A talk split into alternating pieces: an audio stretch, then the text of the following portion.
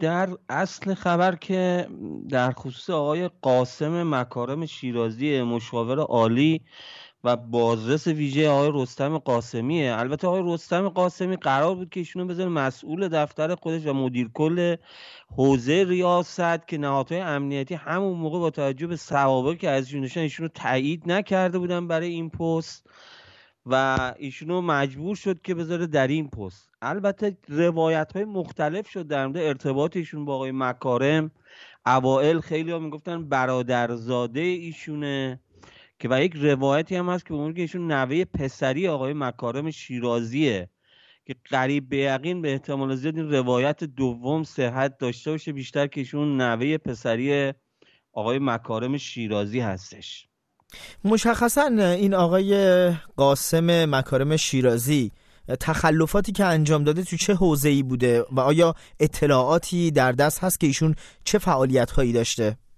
اون چیزی که مشخص شده تا الان اینه که ایشون یک دو, دو حوزه بوده. یکی در حوزه شهر جدید پردیس بوده که انگار اونجا یه سری یه شبکه‌ای بوده و کارهایی کردن در خصوص فروش خرید و فروش زمین های اونجا.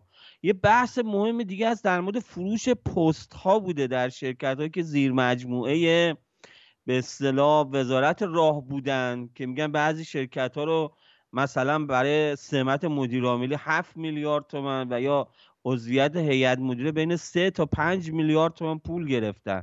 یه بحث هم بحث رشوه است البته به سبک دهه هفتاد که خیلی منو تعجب برای من خودم متعجب شدم وقتی خبر رو شنیدم. که اینا رشوه می‌گرفتن به سبک دهه هفتاد نقدی اونم به شکل یورو. اینم یکی از و اصلا ایشونو موقع همین دریافت یعنی سر قرار دریافت رشوه دستگیرش کردن.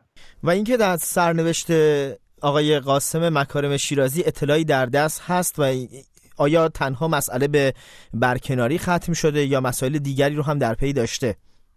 من فکر می‌کنم که برکناری یا دستگیری شاید با توجه به این موضوع یعنی موضوع رسانه‌ای که انجام شده اتفاق خاصی نیفته. حالا برای خود ایشون برای آقای رستم قاسمی که اصلا فکر نکنم اتفاقی بیفته. رغم اینکه می‌گفتن می‌خوان عوض کنن یا ایشون استعفا میده یا برکنار میشه امروز همین معاون پارلمانی آقای رئیسی گفت نه ایشون برکنار نمیشه و ما هم با فساد برخورد می‌کنیم.